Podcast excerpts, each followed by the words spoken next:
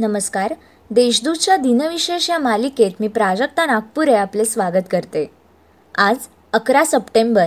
जाणून घेऊया आजच्या दिवसाचे विशेष. चला मग आजच्या दिवसाची सुरुवात करूया सुंदर विचाराने. मी आहे म्हणून सगळे आहेत याऐवजी सगळे आहेत म्हणून मी आहे हा विचार ठेवला की आयुष्यात कधीच एकटेपणा वाटणार नाही. स्वामी विवेकानंद यांचे नाव घेतले की डोळ्यांपुढे येते ते त्यांचे अमेरिकेतील शिकागो येथील जागतिक सर्वधर्म परिषदेतील भाषण.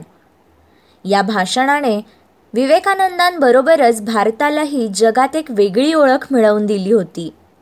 अकरा सप्टेंबर अठराशे त्र्याण्णव साली त्यांनी ते ऐतिहासिक भाषण केले होते. आज त्यांच्या त्या भाषणाला एकशे सत्तावीस वर्षे पूर्ण झाली.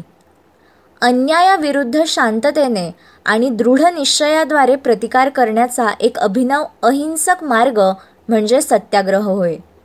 सत्याग्रह म्हणजे सत्याचा आग्रह धरणे असाही होतो. एकोणीसशे सहामध्ये महात्मा गांधींनी दक्षिण आफ्रिकेत सत्याग्रह हा शब्द पहिल्यांदा वापरला होता.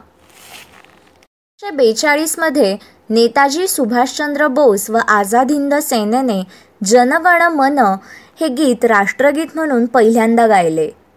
दुसऱ्या महायुद्धादरम्यान युनायटेड किंगडमच्या रॉयल एअर फोर्सने जर्मनीतील डॅमस्टाट शहरावर बॉम्ब टाकला. त्यात अकरा हजार पाचशे नागरिक ठार झाले. आता पाहू कोणत्या चर्चित चेहऱ्यांचा आज जन्म झाला. भारतीय स्वातंत्र्य सैनिक व भूदान चळवळीचे प्रणेते आचार्य विनोबा भावे यांचा अठराशे पंच्याण्णवमध्ये जन्म झाला. महात्मा गांधींनी एकोणीसशे चाळीसमध्ये वैयक्तिक सत्याग्रह पुकारला. त्यावेळीही पहिले सत्याग्रही म्हणून त्यांनी आचार्य विनोबा भावे यांची निवड केली होती. मुक्तछंद या काव्यप्रकाराचे प्रवर्तक समजले जाणारे कवी अनिल म्हणजेच साहित्यिक आत्माराम रावजी देशपांडे यांचा एकोणीसशे एकमध्ये जन्म झाला.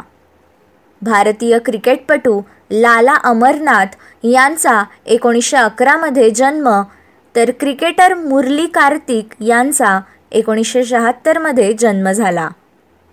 पाकिस्तानचे निर्माते मुहम्मद अली जिना यांचे एकोणीसशे अठ्ठेचाळीसमध्ये निधन झाले. आजच्या भागात एवढेच. चला मग उद्या पुन्हा भेटू. नमस्कार.